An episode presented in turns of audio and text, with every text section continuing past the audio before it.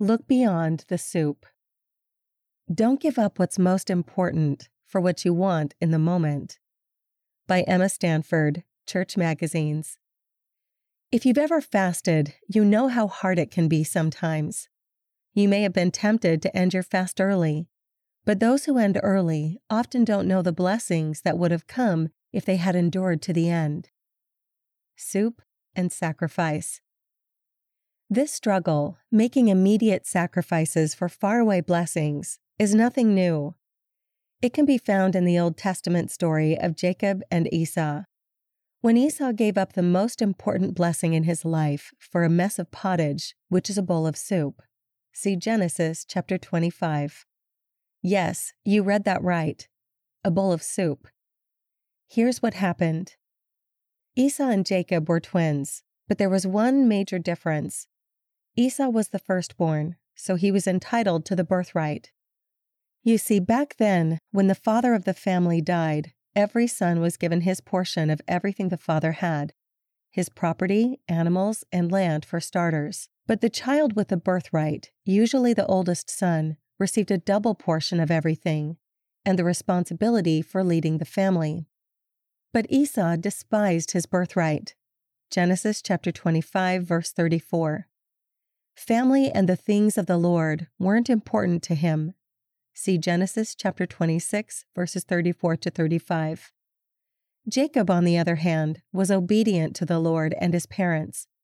One day, after a long day of hunting, Esau came home feeling so hungry he thought he might die.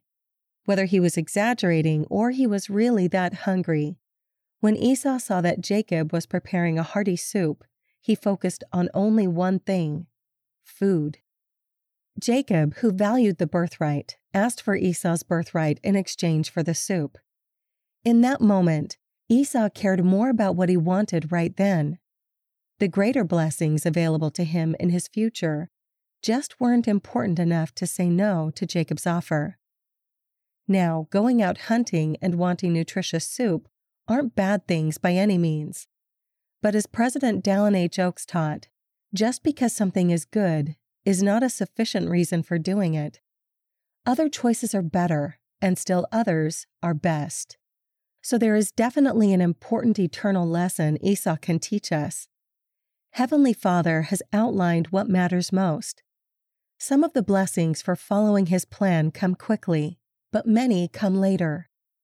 Our challenge, our test, is not to give up what we want most for what we want now. Mess of pottage moments. We face many decisions where we can fall into Esau like thinking Do I play another game before bed, or do I read my scriptures? I'm supposed to go to that service activity, but my friends invited me to hang out with them instead. I can sleep another hour if I don't go to seminary today. Little decisions like these add up. Even if our choices aren't bad, they might not be the best ones that lead to eternal peace and happiness.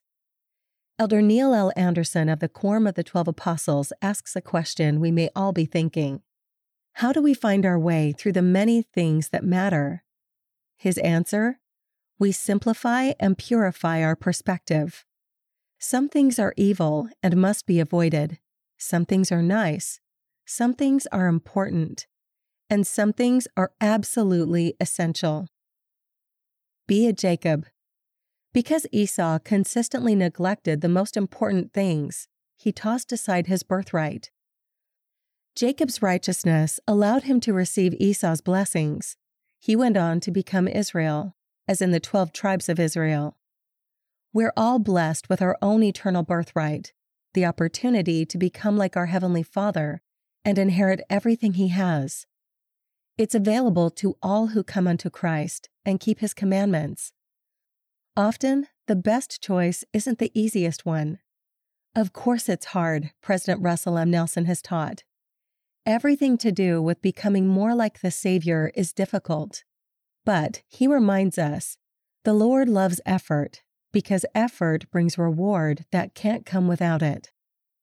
It may not always feel like the sacrifice of keeping the commandments pays off. But the amazing thing is, you will always be blessed by the Lord when you look beyond the soup toward the things that matter most. Read by Emily Flegel Gubler.